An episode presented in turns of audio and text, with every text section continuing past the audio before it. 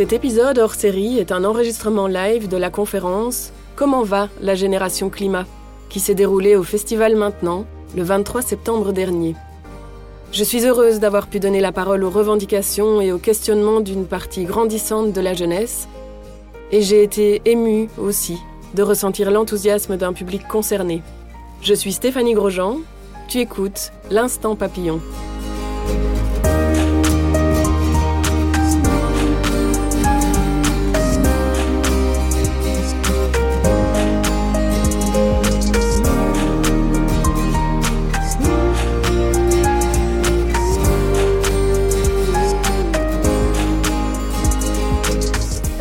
Bienvenue dans ce moment de partage enregistré en live au festival Maintenant sur la Grand Place de Louvain-la-Neuve, au cœur de cette ville qui accueille une jeunesse étudiante depuis plus de 50 ans maintenant. Alors depuis une dizaine d'années, en tant que journaliste, je m'intéresse à la transition écologique et sociale. Euh, J'observe en fait la façon dont petit à petit certaines personnes euh, adaptent leur mode de vie euh, pour amorcer un changement vers un monde plus souhaitable. Et avec l'Instant Papillon, cette série podcast que je réalise, grâce à laquelle on, est là tous ensemble aujourd'hui, j'explore la face intérieure de la transition écologique et sociale, celle moins visible, qui nous remue, qui nous bouscule, qui questionne notre rapport au vivant, qui euh, nous met dans l'inconfort aussi face au changement, qu'on soit seul ou qu'on soit ensemble. C'est cette facette finalement qui questionne qui nous sommes, hommes, femmes, humains sur cette terre. Alors depuis les manifestations étudiantes pour le climat de 2018, depuis cette pandémie mondiale et ces confinements qui bousculent tous nos repères, depuis le dernier rapport du GIEC, depuis les inondations, depuis cette reprise de l'école à peu près normale, comment va notre jeunesse? Quelles sont ses difficultés? Quels sont ses espoirs, ses colères? Qui est cette génération climat? Comment créer du lien entre les générations? Comment leur donner la parole? Quel rôle d'adulte? Quel rôle de parent? Voilà les questions que je me pose aujourd'hui à propos de la jeunesse qui, vu le contexte, a plus que jamais le droit de se placer au cœur des enjeux d'avenir. Alors à mes côtés pour y répondre, je suis vraiment heureuse d'accueillir Apolline Dupuis. Euh, bonjour Apolline. Tu es étudiante à l'université euh, de Mons. Euh, tu es militante et assez engagée. Tu es présidente de COMAC UMons, Students for Change. Tu nous expliqueras de quoi il s'agit. J'accueille aussi Zara Khan. Bonjour Zara. tu es une jeune femme de 18 ans qui a décidé d'emprunter des chemins plus alternatifs, on va dire, pour, pour euh, mieux vivre notre monde en transition. J'accueille aussi Bernard De Vos. Bonjour Bernard, euh, tu es délégué général aux droits de l'enfant. Donc ton rôle, c'est de la défense justement des, droits des jeunes en communauté Wallonie-Bruxelles et plus, et plus généralement aussi dans le monde. Et alors j'accueille aussi Virginie Van Leer. Bonjour Virginie. Tu es maman, tu es citoyenne, initiatrice aussi pendant euh, le deuxième confinement du mouvement Trace ton cercle qui euh, invitait euh, les familles à se réunir le week-end euh, sur les places de village et, pour mettre la crise sanitaire en débat. Je vous remercie chaleureusement d'être là et je vous remercie aussi également vous d'avoir fait le déplacement pour nous écouter. Alors, génération climat, ça sonne bien. Hein. ça sonne bien comme ça, c'est une expression facile pour désigner une jeunesse engagée qui se pose des questions une expression peut-être un peu trop facile aussi, euh, qu'il faut peut-être nuancer, parce que c'est vrai que depuis les marches étudiantes pour le climat, depuis Greta Thunberg, depuis aussi euh, la pétition pour l'affaire du siècle en France, c'est vrai qu'on a vu fleurir l'idée d'une euh, d'une jeunesse mobilisée autour de l'écologie. Et aujourd'hui, on se rend compte quand même que ben, les préoccupations de la jeunesse, elles vont bien au-delà du climat. par ailleurs, une récente enquête euh, publié dans le livre Nouvelle Vague aux éditions Les Arènes, montre que un jeune sur cinq se dit prêt à se sacrifier pour la planète. Alors, est-ce que cette génération climat est cette génération qui va sauver la planète? J'ai envie de vous demander à tous les quatre, euh, c'est quoi pour vous la génération climat? Euh, Ça veut dire quoi? Est-ce que par exemple, Zara, tu, tu te sens faire partie de cette génération climat? Pour moi, je me sens clairement faire partie de cette génération parce que ça me concerne depuis toute petite. Euh, j'ai été éduquée aussi euh, dans une famille où c'était très important et où euh, bah, depuis toute petite, je me rendais compte qu'il y avait quelque chose qui était en train de se passer et ça allait se passer de, ça se passait de plus en plus proche. Et là, on est en plein dedans pour moi. Donc, Qu'est-ce que veut dire la génération climat? Je pense aussi notamment que ça va être une génération où il y a plein de prises de conscience, notamment euh, au niveau de ah tiens on fait les choses comme ça, mais maintenant on, remarque que ben, ça va pas pouvoir fonctionner longtemps comme ça. Mm-hmm. En même temps, je trouve que c'est un poids et en même temps une chance de pouvoir euh, ben, aller vers ce déclic-là, même si ça engendre beaucoup de bah, parfois de tristesse, de haine et de lourdeur sur les épaules. Mais c'est très beau. Je sais pas si j'ai encore d'autres choses ou. Non, je vais passer la parole à Apolline peut-être pour. Euh, savoir ce que tu penses de cette génération climat. Tout à fait. Euh, bah, déjà, bonjour, merci pour l'invitation. Euh, pour moi, la génération climat, c'est avant tout des jeunes de allez, entre 12 et 25 ans qui se mobilisaient en Belgique pendant 26 semaines, il faut quand même le rappeler, consécutives. Euh, c'est des jeunes qui ont suivi euh, l'input de Greta Thunberg, cette jeune fille de 15 ans qui s'est posée devant euh, l'ambassade suédoise en disant Ouais, moi je vais faire grève parce que je veux un avenir et je vais pas vous demander votre avis. Et en fait, il y a plein de gens qui ont suivi. On a bah, voilà, Hanouna et sont, qui ont suivi en Belgique et puis des dizaines de milliers d'autres dont vous faites potentiellement partie et dont je faisais partie. Euh, pour moi la génération climat, c'est des jeunes inquiets face à leur avenir, ça on le dit beaucoup, mais déjà pour leur quotidien. Euh, allez, je ne sais pas si les, inondations qu'on a eues en Belgique cet été vous ont choqué. Moi personnellement, elles m'ont choqué. Je savais que le réchauffement climatique, euh, le Mozambique le connaissait déjà depuis 20 ans, mais là on l'a vu à nos portes, quoi. Enfin, même dans, à travers nos portes carrément. Euh, c'est des jeunes qui ont osé dire non aussi. C'est pas simple, je trouve, quand on est jeune, de s'opposer à des autorités. Allez, l'école est une autorité, l'UNIF est une autorité, nos parents sont une autorité, on a beaucoup d'autorités sur nous quand on est jeune. Et c'était juste des jeunes qui ont mis un coup de pied dans les formulaires en disant euh, Ouais, non, en fait, on n'est juste pas d'accord. C'est aussi une génération, tu le disais, euh, qui est inquiète.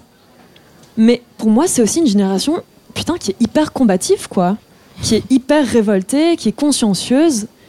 Et, moi, je me reconnais là-dedans, en fait. Au-delà de, au -delà du poids qu'on a sur les épaules, au-delà du fait que ouais, le réchauffement climatique, ça fait peur et tout.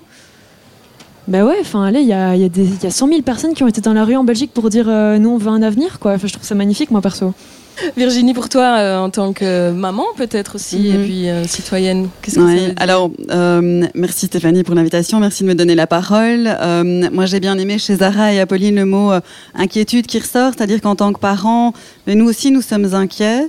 on a eu cette chance, nous, de vivre une adolescence assez insouciante, mhm. un, un, moment de jeune adulte assez insouciant par rapport au climat, même s'il y en avait déjà certains qui sonnaient la, la enfin, qui tiraient pardon la sonnette d'alarme euh, on était assez insouciants. Et en fait, moi, ce qui me frappe dans l'enfance de, mes enfants, c'est qu'en fait, cette insouciance n'est plus présente. Ils sont maintenant confrontés à des catastrophes.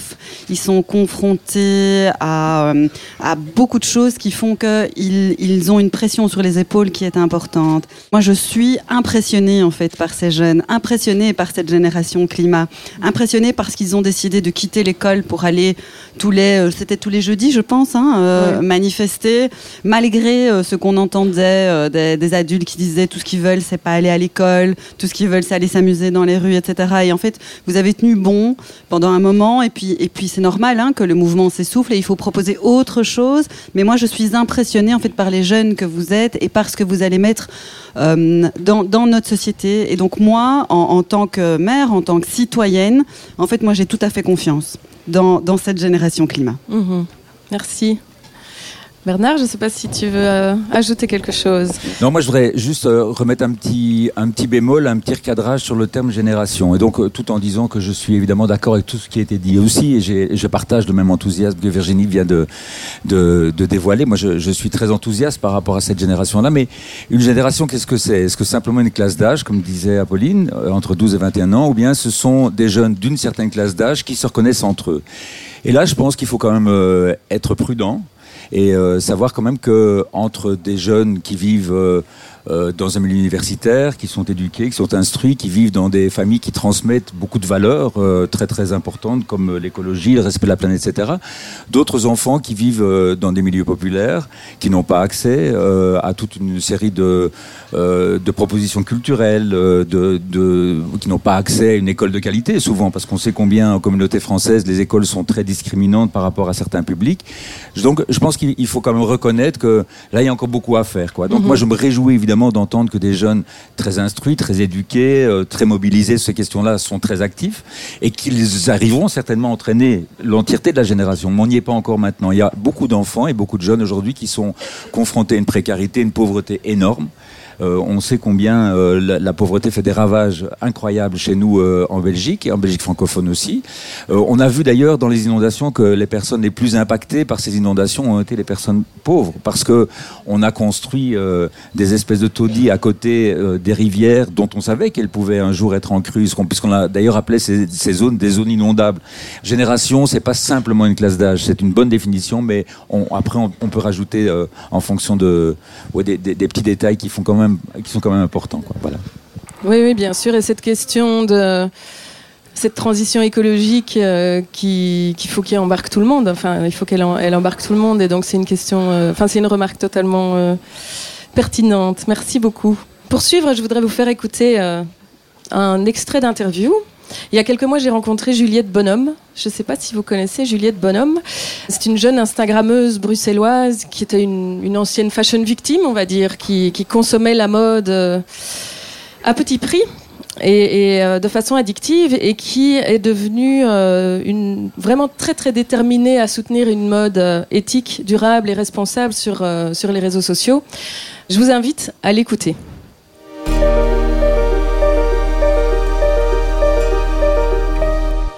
Y a 4 ans, euh, j'ai décidé d'arrêter de manger de la viande. Euh, alors qu'il faut savoir que mon papa et mon frère étaient très, euh, très gourmands de viande, ma maman en faisait également pour eux. Donc j'ai dû un peu m'affranchir d'un système dans lequel j'étais depuis petite pour arrêter de manger de la viande, parce que j'avais été bah, un peu, je pense, comme beaucoup de gens, euh, choqués par les images qu'on pouvait voir dans les abattoirs, euh, sur les réseaux sociaux. On était exposé à beaucoup d'images comme ça assez choquantes. À ce moment-là, on avait déjà aussi euh, pas mal d'informations autour de la mode qui, qui arrivaient dans les médias, dans les réseaux sociaux encore, des, des comme la destruction d'une usine au Bangladesh qui s'est effondrée à cause des mauvaises conditions de construction, des mauvaises conditions de travail, etc., aucune sécurité. Donc il y a eu plusieurs événements comme ça qui m'ont un peu mis la puce à l'oreille euh, par rapport à, la mode. Et euh, à partir d'un moment, comme j'avais expliqué, j'avais toujours été passionnée par la mode. Euh, tellement passionnée que du coup je la surconsommais, j'étais à la file des tendances et je voulais être blogueuse. Donc je voulais avoir un blog et à partir d'un certain moment j'ai fait un template sur Wix où je voulais créer mon blog. ça, il allait s'appeler Your Look. Euh, j'allais aller en rue, prendre des photos de street style, prendre des photos de mes styles aussi, et dire aux, gens quelles étaient les dernières tendances et où euh, les choper. Donc euh, principalement en fast fashion. Et donc il y a un soir, je pense que c'est à peu près il y a, 3-4 ans aussi, j'explique ça à mon copain du moment, et je lui explique voilà, je pense que je vais le faire. Et en lui expliquant, ben, j'ai fondu en larmes. Et donc euh, bah, là, lui, il a pas compris parce qu'il me disait euh, j'ai dit quelque chose de mal et tout. Et en fait, là, moi, j'ai compris.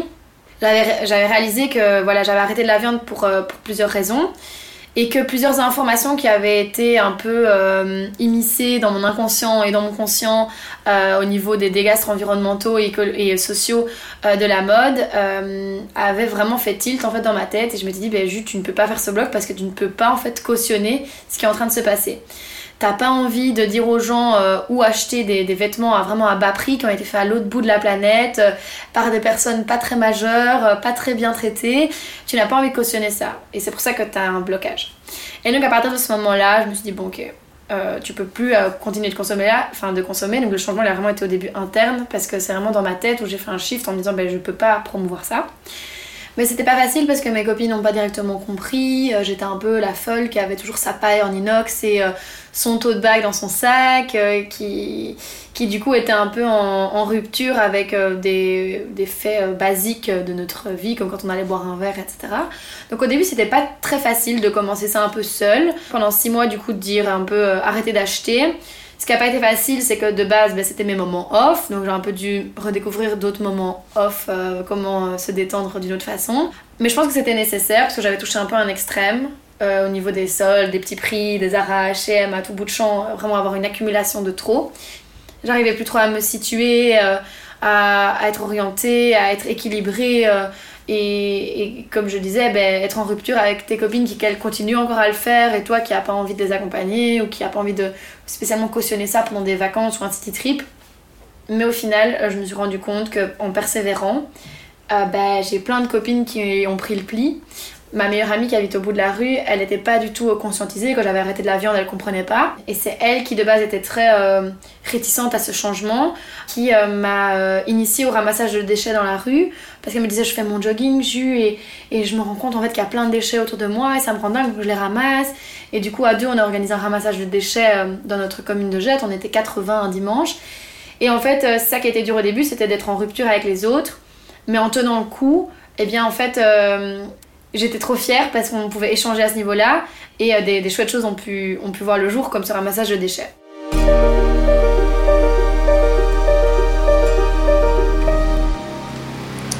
Alors on l'entend, j'espère que vous avez bien entendu, malgré le, le bruit qu'il y a euh, à l'arrière. On l'entend, Juliette a, à une sorte de prise de conscience. Elle exprime la grande difficulté qu'elle a eue à digérer les informations négatives et douloureuses qu'elle entendait à propos de l'état du monde et ce qu'elle a dû faire euh, pour envisager d'autres chemins. Euh, Apolline et, Zara, est-ce que, c'est, euh, est-ce que vous aussi vous avez connu une espèce de, de moment de crise de cet ordre qui, a changé, qui aurait changé votre regard et votre, votre manière de faire? Et puis si oui, comment, comment ça s'est manifesté, Apolline? Je commence. Euh, oui, en fait, je pense qu'il y a deux ans, je me serais vraiment à 300% reconnue dans le profil de Juliette, que je suis d'ailleurs sur Instagram et voilà, que je continue de suivre et tout. Mais, mais en fait, pour, pour un peu expliquer le, comment je vis et tout, ça fait 5 ans que j'ai plus acheté de vêtements. J'ai des gourdes depuis, voilà, et tout. Euh, je suis végétarienne depuis autant d'années que j'achète plus de vêtements, mais mais en fait, ça a rien changé. Et en fait, c'est à ce moment-là que je suis passée, entre guillemets, à une autre manière de penser, qui est qu'en fait, ouais, j'ai vraiment essayé d'agir à mon échelle. J'ai vraiment tout essayé. Euh, j'imposais à ma maman même qu'on mange zéro déchet et tout. Euh, et en fait, ça lui mettait une pression de ouf, parce que c'est pas simple. Euh, et, et, ouais, en fait, ça a juste rien changé. Enfin, je veux dire, il y a toujours des incendies en Turquie, il y a toujours des inondations en Belgique. Euh, la pauvreté dans le monde, elle n'est pas résolue non plus. Et, en fait, c'est là que je me suis dit, est-ce que c'est suffisant? Et en fait, non. En fait, non. Euh, et c'est terrible parce qu'on pense tous à notre petite échelle, euh, avec notre petite gourde et tout, y arriver. Et, en fait, je trouve c'est bien, je soutiens ce genre d'action et tout, c'est pas ça que je dis, mais, mais je pense qu'on doit aller au-delà de ça et questionner l'économie, par exemple, qui contrôle une énorme partie de la société et que et quoi on doit les questionner. Qui pollue vraiment finalement? C'est qui les gros pollueurs? Est-ce que c'est euh, nous euh, est-ce que c'est ma mère avec euh, sa vieille voiture qui a 11 ans? Ou est-ce que c'est le patron de Total avec son énorme multinationale? Ouais je me pose vraiment la question. Et pour moi la réponse c'est que c'est ni vos parents ni nous parce que on va prendre un verre en plastique au dernier festival. Même s'il faudrait éviter. Voilà je pense que le problème il est pas là et qu'on nous redirige souvent vers notre petit nombril, alors que le problème, il est beaucoup plus gros que ça. Aujourd'hui, en Belgique, on sait qu'il y a 5 multinationales qui, qui produisent autant que tous les ménages belges en même temps. Ouais, est-ce qu'on n'irait pas attaquer ces gens-là plutôt que tous euh, regarder entre nous en mode euh, euh, ouais, t'as acheté un pull chez H&M Enfin, je sais pas, je, mhm. je, trouve ça absurde en fait. Je trouve ça vraiment absurde. Et, et du coup, je, ouais, je me reconnais dans Juliette, mais à la fois, je trouve qu'on doit dépasser ça et qu'on n'y arrivera pas si on le fait pas. Mhm. Oui, oui, je comprends. Mais. ah ben voilà. T'es pas la seule à le penser manifestement. Mais, euh, et toi, comment Parce que tu dis que ça fait 5 ans que, que voilà, tu as mis des choses en place. Mais est-ce qu'il y a eu un, euh, Qu'est-ce qui a déclenché en fait tous ces questionnements-là Si tu peux expliquer, euh, en quelques mots, ton parcours mm-hmm. dans l'engagement? bon, il y a une part d'éducation. Ça, je pense que ouais, on peut pas le nier. ma maman m'a toujours ouvert sur le monde et tout, mon papa aussi. mais allez, un déclic qui a eu lieu. Bon, c'est un truc. Euh, j'ai plus le même regard sur ce genre de voyage aujourd'hui, qu'on soit très clair, mais quand j'avais 16 ans, je suis partie au Sénégal en fait.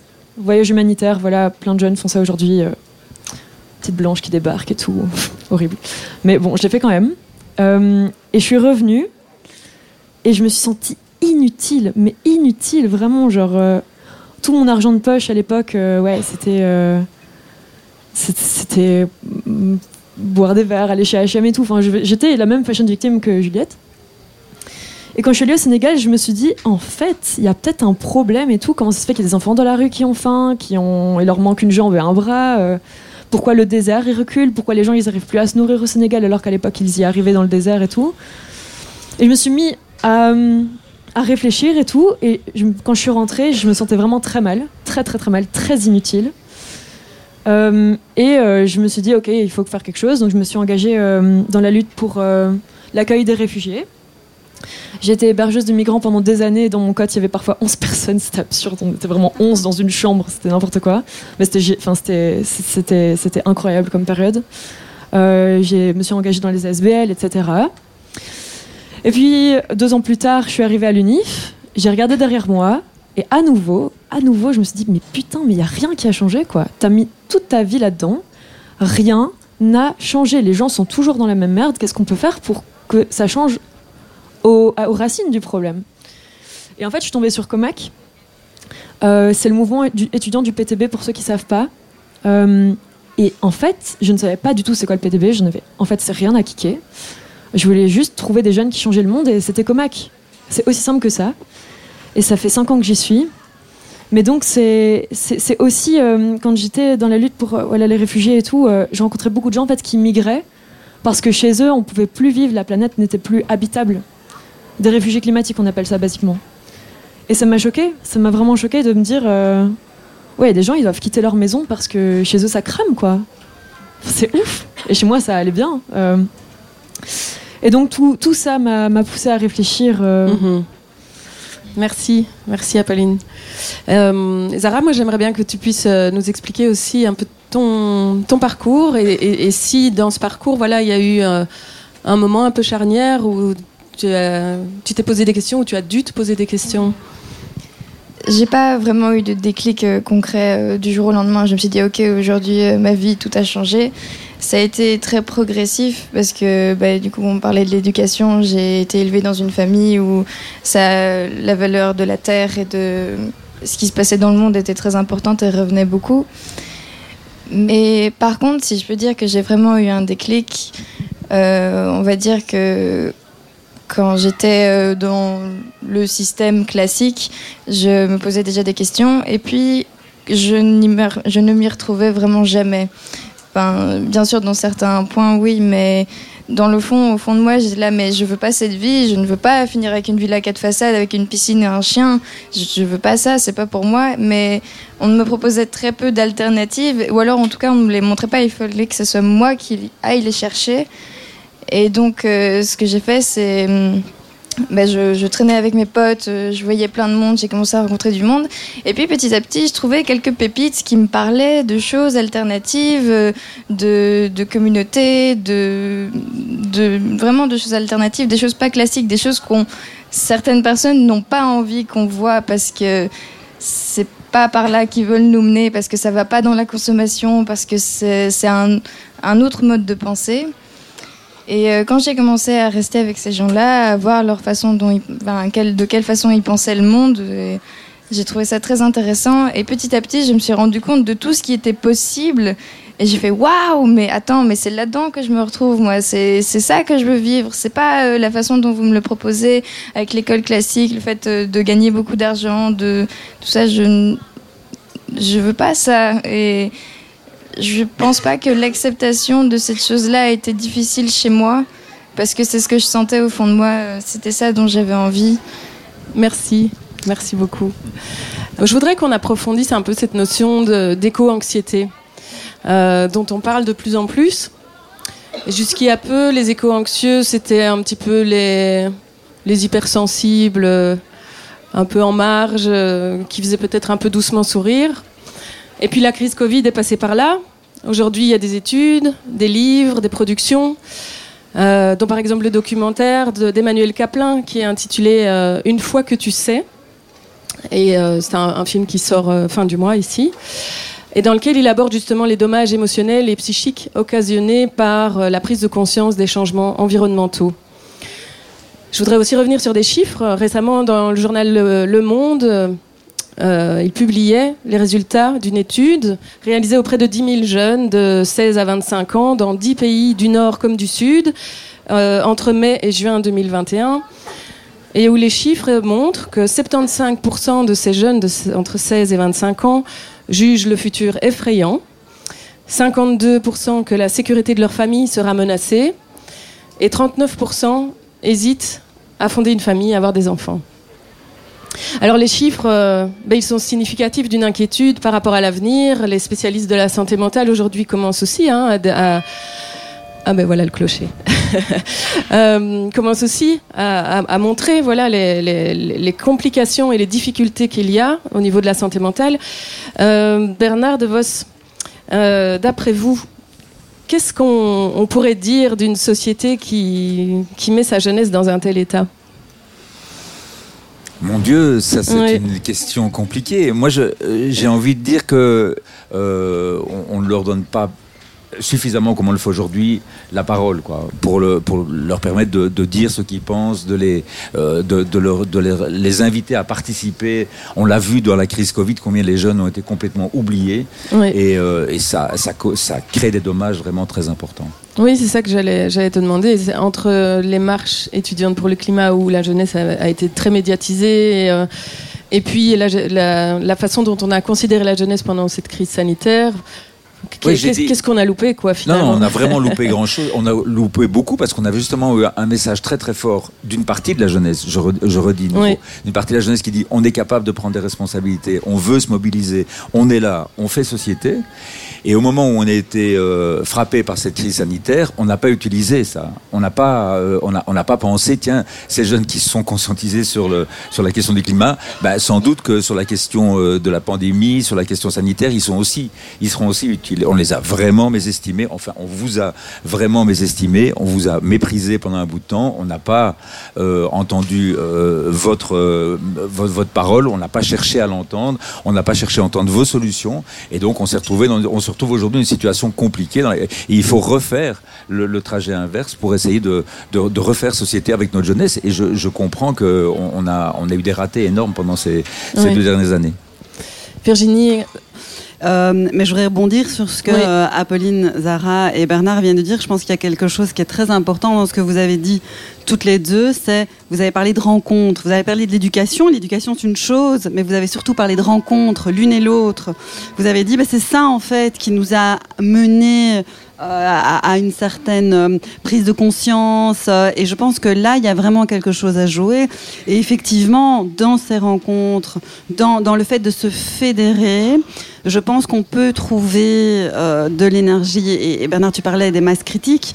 Effectivement, c'est ça. C'est-à-dire qu'en fait, en gros, vous êtes une énorme partie de la population euh, en Belgique et vous avez un pouvoir qui est entre vos mains et qui est là, qui est à votre disposition. Et donc, se fédérer et discuter et trouver des solutions, vous savez le faire. Et effectivement, pendant cette crise Covid, comme pendant, pendant tout ce, enfin, par rapport à tout ce qui se passe au niveau environnemental, vous avez des solutions à proposer.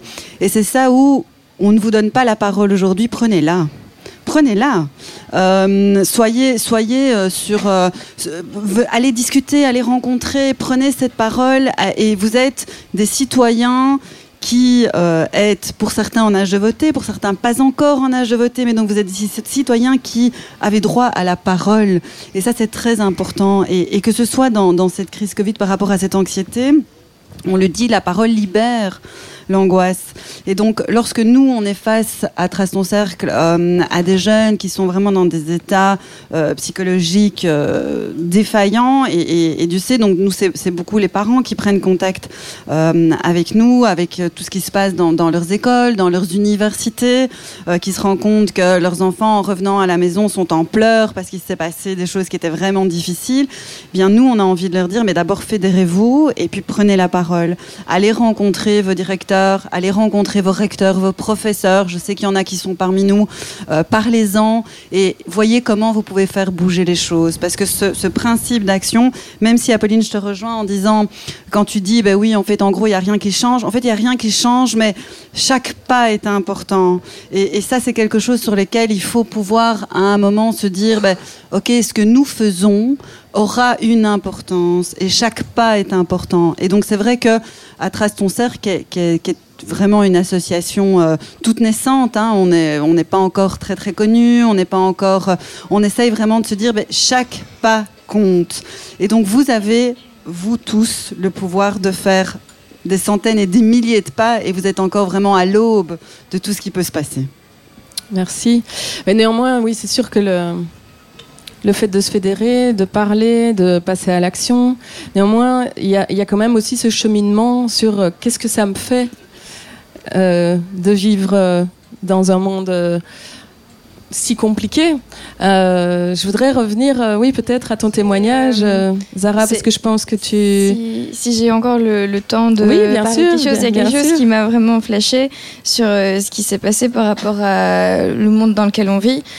C'est il y a quand même pas quelques années parce que je suis encore toute jeune, mais je veux dire quelques mois, on va dire un an, un an et demi, où je pense que du coup ça vient, ça venait de mon anxiété en fait et de toute cette pression que j'avais. J'y a vraiment eu une période où j'étais tellement désespérée par le fait de me sentir inutile, par exemple, où je me disais mais ça change rien tout ce que je fais, que je suis vraiment passée par un rejet total de la société et où du coup il y a eu beaucoup de haine, beaucoup de colère qui s'est mis euh, en moi et qui est toujours là.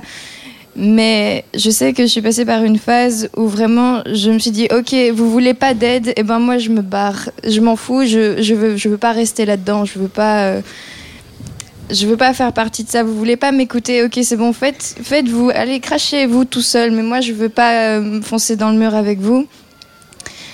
Et et ça m'a touché vraiment que, tout ce que vous avez dit de, de dire que allez reprenez la parole. Et je pense que c'est aussi par là que je suis passée de me dire ok mais euh, Zara tu, tu, tu, c'est pas que tu peux pas faire ça mais tu as des choses à faire tu as des choses à apporter. Même si c'est très infime même si euh, c'est pas assez grand pour toi à ton goût tu apportes quelque chose. Et chaque petite chose que tu vas faire va quand même apporter quelque chose. Chaque action que tu vas faire va apporter quelque chose.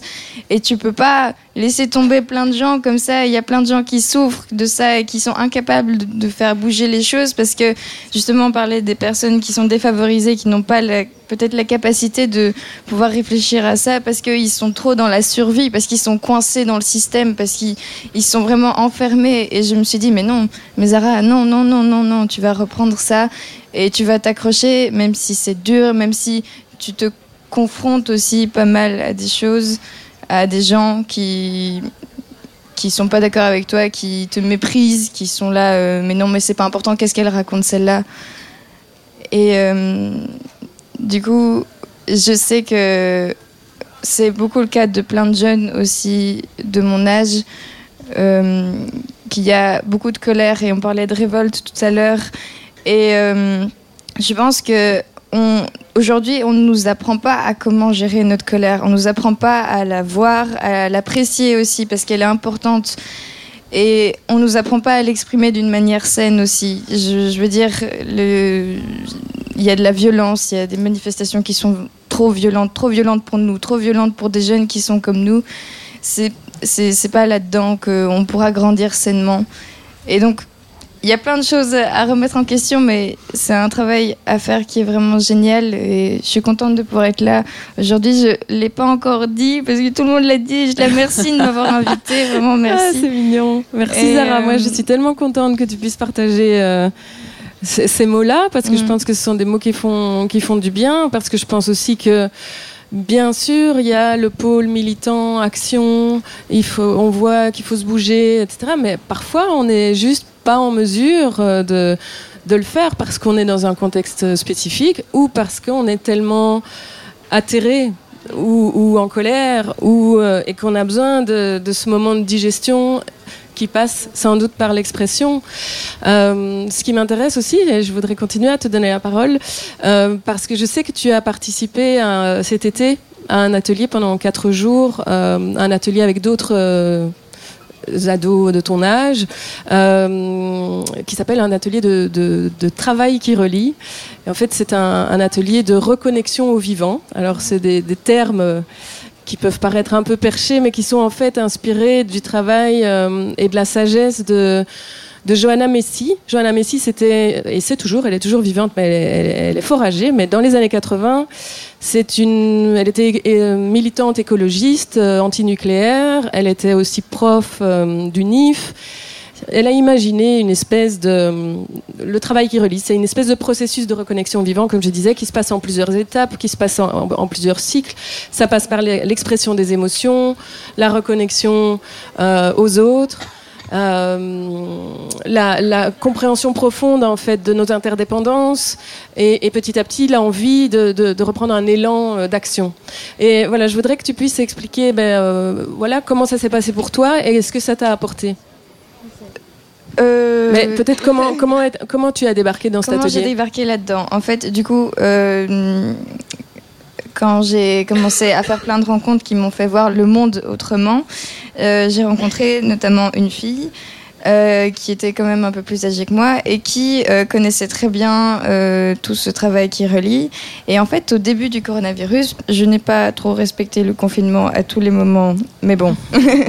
ce qu'elle nous a proposé, en fait, c'était de se retrouver, moi et mon groupe d'amis. Au début, on connaissait pas du tout ce que c'était. Enfin, on savait pas du tout ce que c'était. On était vraiment là, un peu. Mais c'est quoi ce truc? Ça a l'air intéressant, mais c'est un peu bizarre. Et puis elle nous disait des mots qui faisaient un peu peur de gratitude et des trucs comme ça. Mais euh, on s'y est mis, on s'est dit ok, ben, on va, on va s'y intéresser. Et donc on a commencé à faire des moments où on se voyait. Et du coup, c'était pas vraiment comme un séjour, mais c'était plus une après-midi. On se voyait. Et par exemple, il y a une pratique qui s'appelle le mandala des vérités, qui est très intéressante et qui, pour moi, j'ai remarqué ça, euh, vaut bien plus qu'un psychologue euh, à 50 balles toutes les semaines parce que je vais peut-être commencer plus à parler du coup de mon séjour de 4 jours. J'avais jamais fait ça euh, de 4 jours consécutifs. Moi, j'avais toujours fait ça qu'avec des potes. J'avais fait ça avec des gens que je connaissais, que je côtoyais, que, avec qui j'étais à l'aise. Mais là, du coup, c'était un séjour de 4 jours en Ardennes. En fait, le, le travail qui relie, ça s'est passé par quatre étapes. En fait, il y a le premier jour. Euh, du coup, je vais mettre les mots qui font peut-être un peu peur à certains. On est passé par de la gratitude. Donc, tout ce dont on remercie, il y a, ça se fait en plusieurs exercices qui sont très différents. Le deuxième jour, c'est honorer nos peines. Et donc, c'est redonner place aux choses qu'on montre pas tous les jours, euh, aux choses euh, qu'on cache quand on demande si ça va et qu'on dit oui, oui, ça va, tout va bien. Euh, c'est très intéressant aussi ça m'a fait beaucoup, beaucoup évoluer, ça m'a fait accepter beaucoup de choses, autant on va dire sur le, plan personnel que sur le plan du malheur du monde, on va dire. Parce que moi, je pense notamment que si on n'arrive pas à se pencher sur certaines questions qui sont... Euh, enfin, si on n'arrive pas à se mettre dans le... Allez, je vais tout faire pour la planète, c'est parce que nous-mêmes, on est bloqués et embourbés dans notre propre truc et qu'on ne peut pas encore plus accepter toute la malheur, tous les malheurs du monde. C'est, ça fait trop, c'est, trop difficile. Et donc, euh, c'est, très intéressant, ça me fait beaucoup, beaucoup évoluer. Euh, le troisième jour, c'est euh, un changement de regard. Donc, on, se dit, ok, d'accord, on a remercié le monde, on a honoré nos peines, on a fait tout ça, ok, qu'est-ce que je peux faire maintenant? Comment est-ce que je peux voir?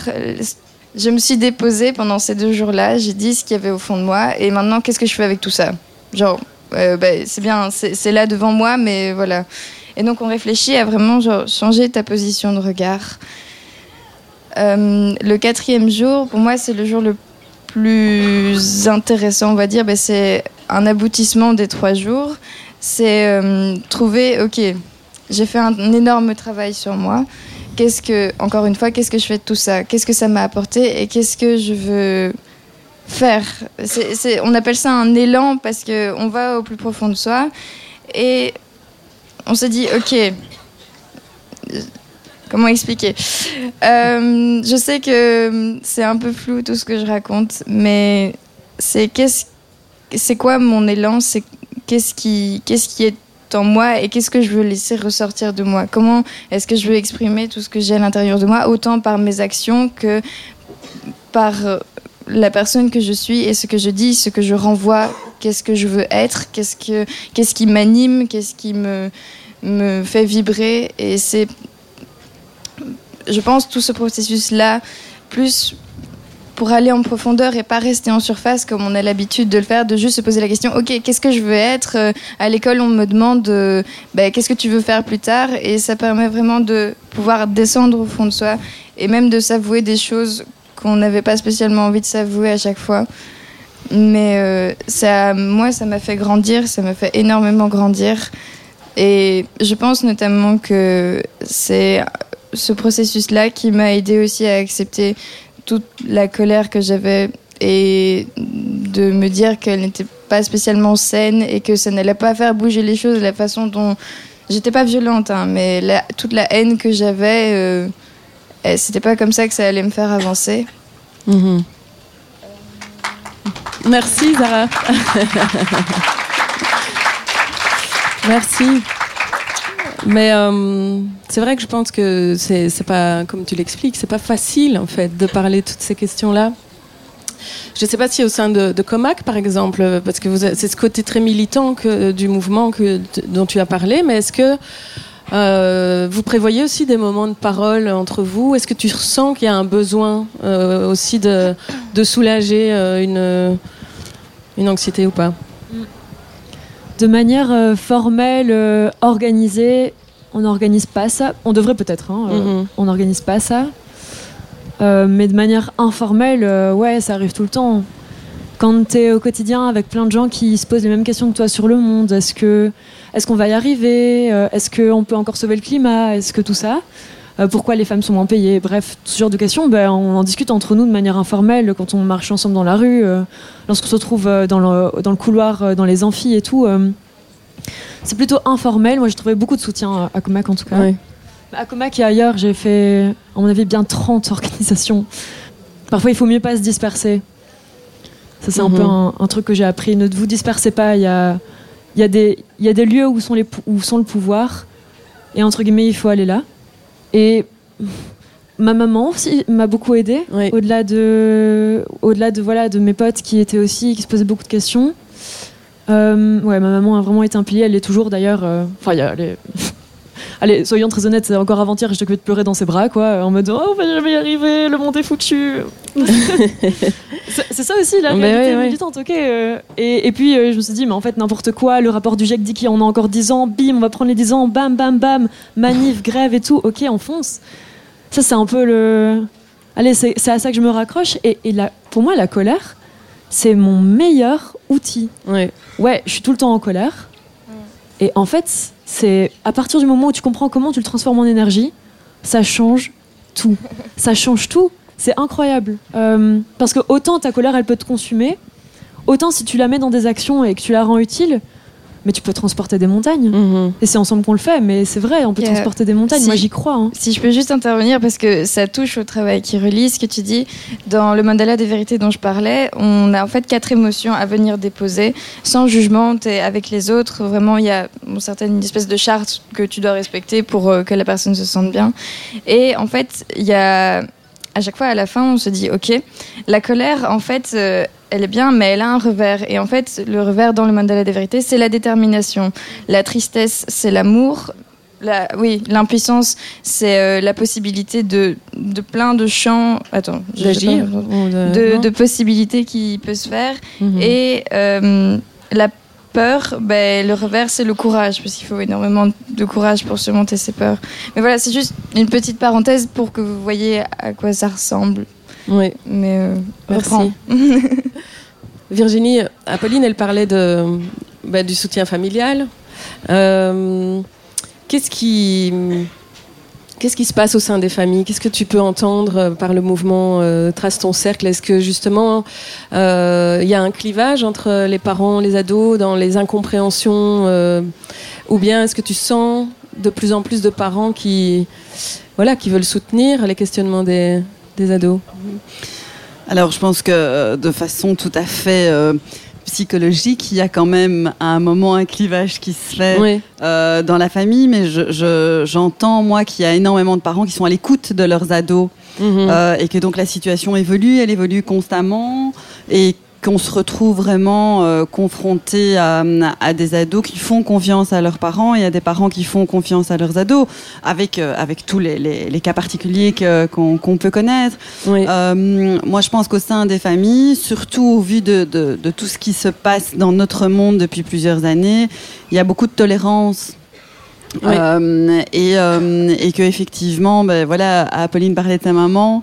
Euh, je, pense qu'il y a beaucoup de parents qui discutent avec euh, leurs enfants, peut-être plus qu'il y a quelques dizaines d'années où, la société était complètement différente. Nous, on voit que les parents sont, inquiets, sont impliqués. Et c'est vrai que pour nous, c'est quand même très très positif.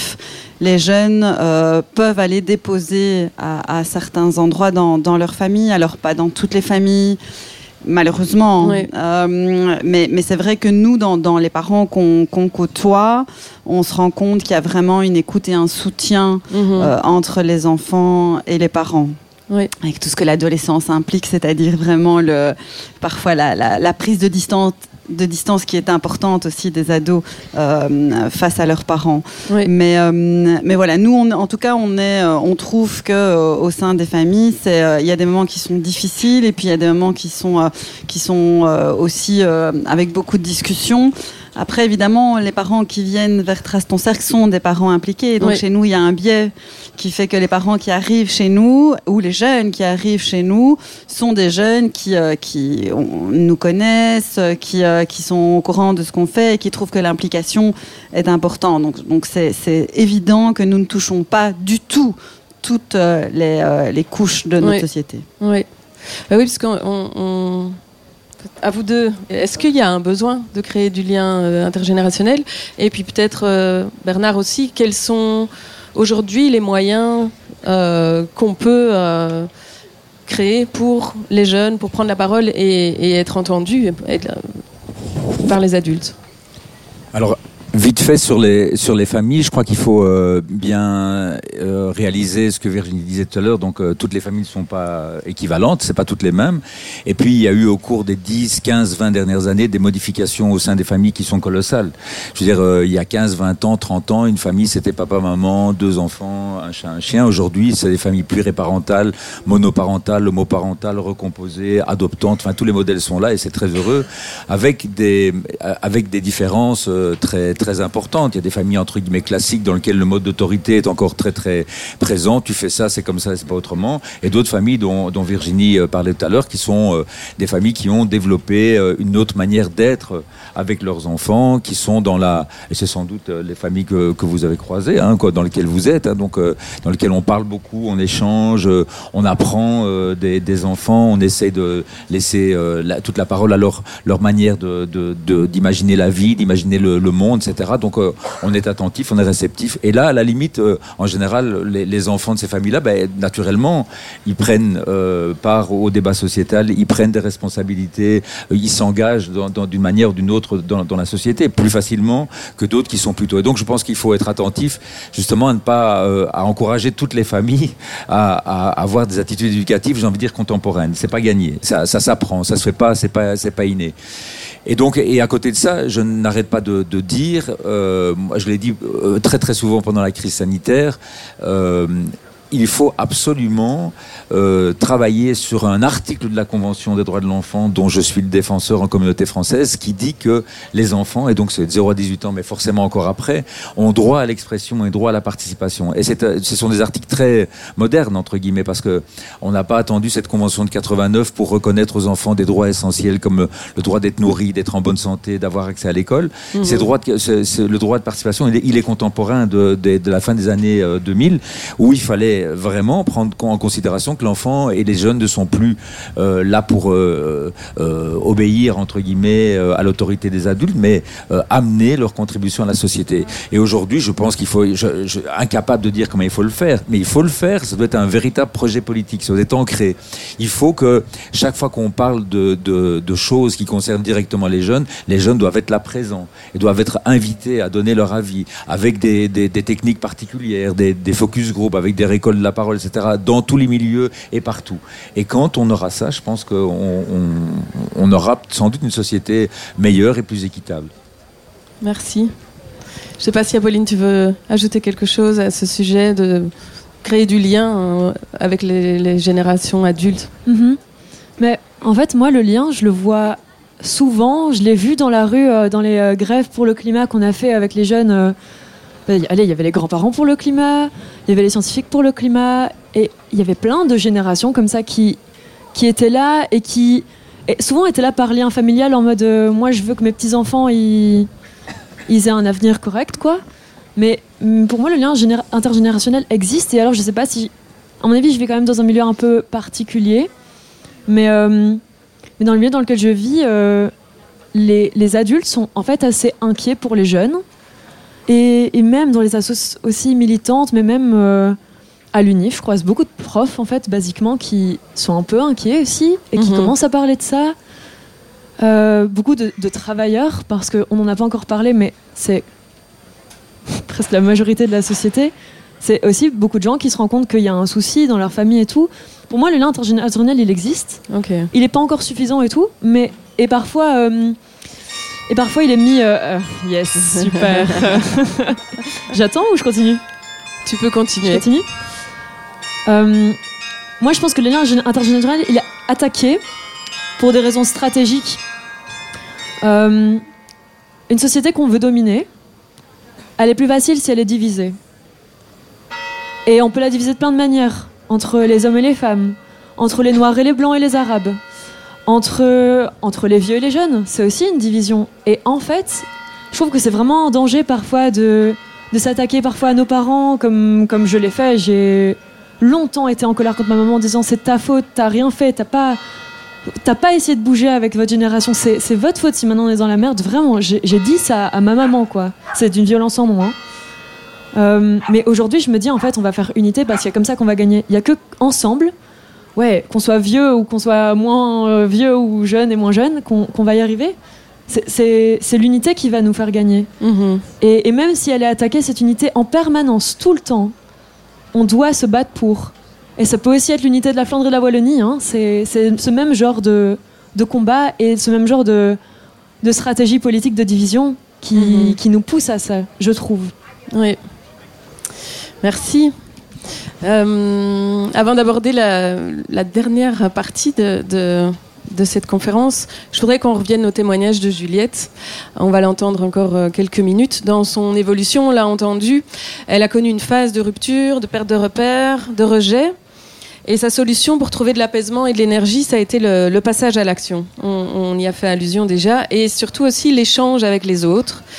Euh, son, engagement, il a d'abord été euh, euh, voilà, à soutenir le zéro déchet, puis la mode durable qu'elle défend sur les réseaux. Je vous invite à l'écouter.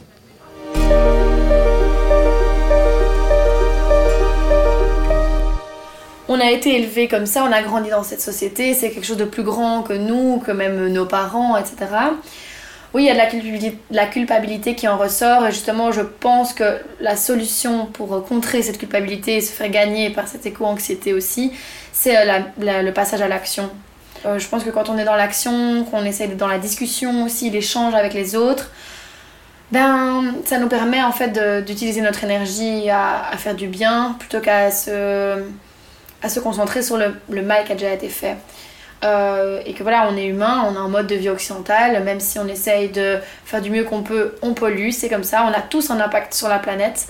Autant essayer de le minimiser et de le rendre euh, positif dans le sens dans les échanges avec les gens et de le rendre minimal euh, au niveau des émissions carbone si on peut parler des côtés très pratiques. Donc du coup au début quand j'ai commencé à, adopter un mode de vie plus durable hors mode, euh, j'ai partagé en fait en story quelques, quelques trucs qu'on mettait en, place un peu pour comme se donner un petit challenge en me disant si je l'annonce, si je, mes copines me voient avec ça elles vont me dire bah alors. Donc du coup j'ai commencé à partager un peu ben voilà promesse de 2018, plus aucun sac plastique, nanana j'avais pas mal de retours qui me disaient ah ben merci, ça, ça m'a aidé. Donc en fait, en partageant ça, ça m'a permis de moi euh, m'engager, on va dire, et aussi d'inspirer d'autres personnes et d'échanger. Ça m'a permis de découvrir d'autres personnes en transition et d'autres techniques, euh, de nouveau se nourrir encore. Petit à petit, quand je me suis repenchée du coup sur le problème de la mode, je, suis retournée dans les friperies. J'ai commencé à découvrir Vinted, les brocantes, les vide dressing. Et je découvrais qu'en fait, j'arrivais totalement à m'habiller en étant quand même à la mode pour un moindre prix. Euh, et euh, en redonnant, redonnant, vie en fait à des vêtements qui avaient déjà été achetés.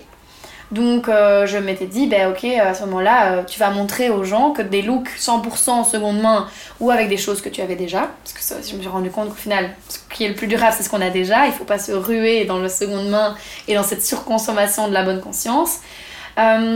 Je me suis dit, bah, montre des, des, outfits comme elles font, les blogueuses, avec des pièces chinées ou déjà, que tu as déjà, quoi. Euh, et donc j'ai pris les codes des blogueuses, des influenceuses, et je suis partie avec une copine faire des photos en rue de looks un peu, pas extravagants, mais quand même un peu travaillés, un tailleur rose, une belle combi avec des talons qui avaient été chinés, etc. Et euh, donc, euh, comme toute bonne blogueuse, je postais donc ces photos et je disais, voilà, look 100% seconde main. Et donc j'expliquais, voilà, veste trouvée au petit rien pour 5 euros, talons trouvés sur Vinted pour nanana.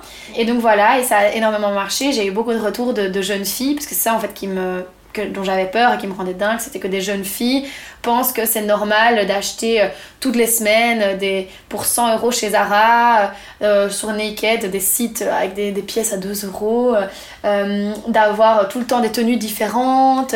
En voyant l'impact que ça avait, je me suis dit, bon, quitte à utiliser ce, média, autant l'utiliser bien, autant prendre ses codes et les traduire. Moi, j'avais envie de montrer que non, c'est possible d'être écologiquement engagé sans avoir une vie totalement en décalage des autres et que c'était facile, pas contraignant.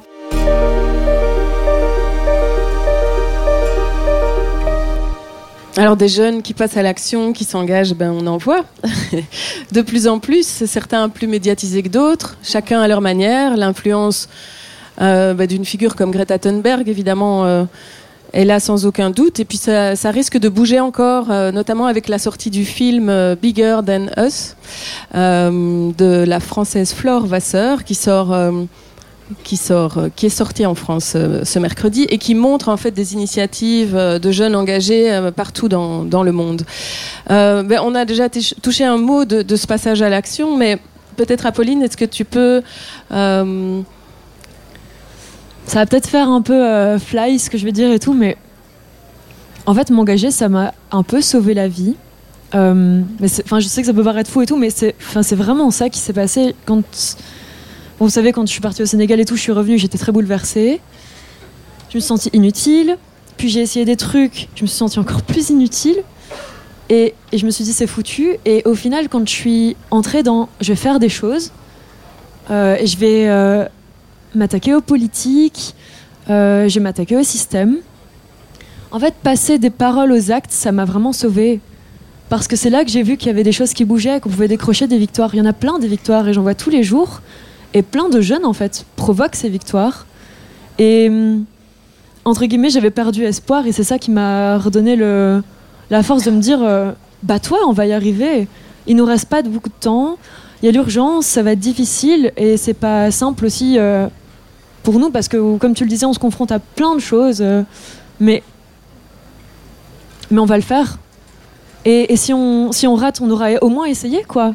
Enfin, c'est tout bête, mais ça m'a ça, ça, ouais, ça, ça m'a vraiment sauvé la vie. J'ai eu des pensées noires pendant des années et, j'en suis vraiment sortie aujourd'hui parce que j'ai vraiment une flamme au fond de moi qui me dit tente le tout pour le tout.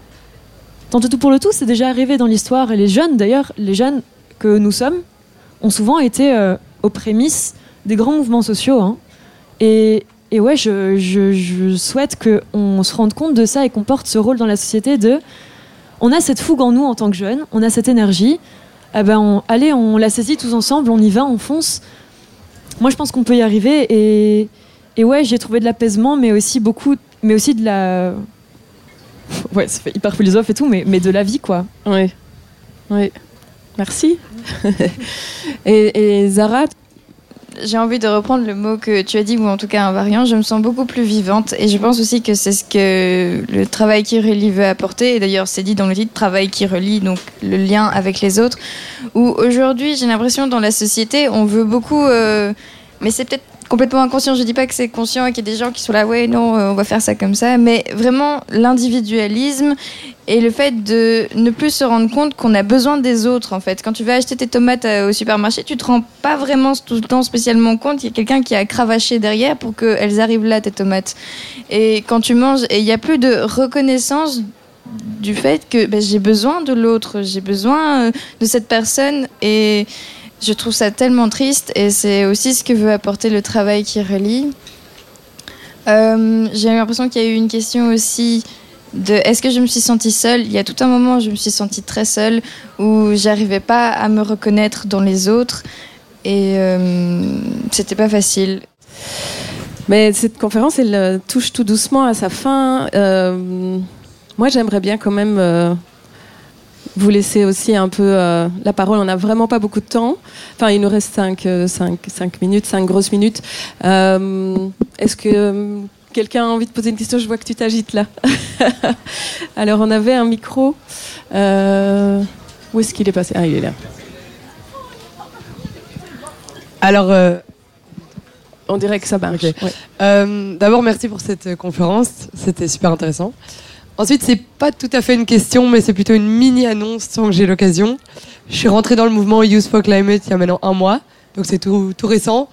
Mais euh, comme on parle d'action et de se bouger, euh, on travaille sur l'organisation de la prochaine marche pour le climat le 10 octobre, donc le dimanche dans deux semaines. Et, euh, et on va vraiment essayer d'en faire un énorme événement. Et, donc voilà, je fais un peu la pub parce que on est 100 jeunes ici et que si on peut Oui. être 100 jeunes de plus à la marche, ça serait incroyable. Donc voilà, je fais ma petite annonce. euh, voilà. Merci. Ben oui, c'est l'occasion. Merci beaucoup. Dis-moi, Pauline. En parlant, en parlant d'annonces, euh, il y a une grève qui va se dérouler ici, là où, là où vous êtes, le 21 octobre pour le climat. À Louvain-la-Neuve, Euh, c'est des étudiants qui ont pris ça en main. On m'a fait passer le message tantôt, donc euh, le message est passé. Et euh, soyez là, c'est comme ça qu'on va changer les choses, vraiment, vraiment.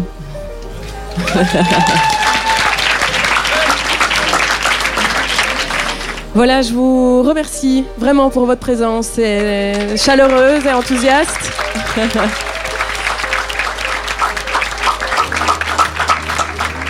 Je, je vous remercie aussi tous les quatre, hein, Bernard, Apolline, Merci Zara et Virginie.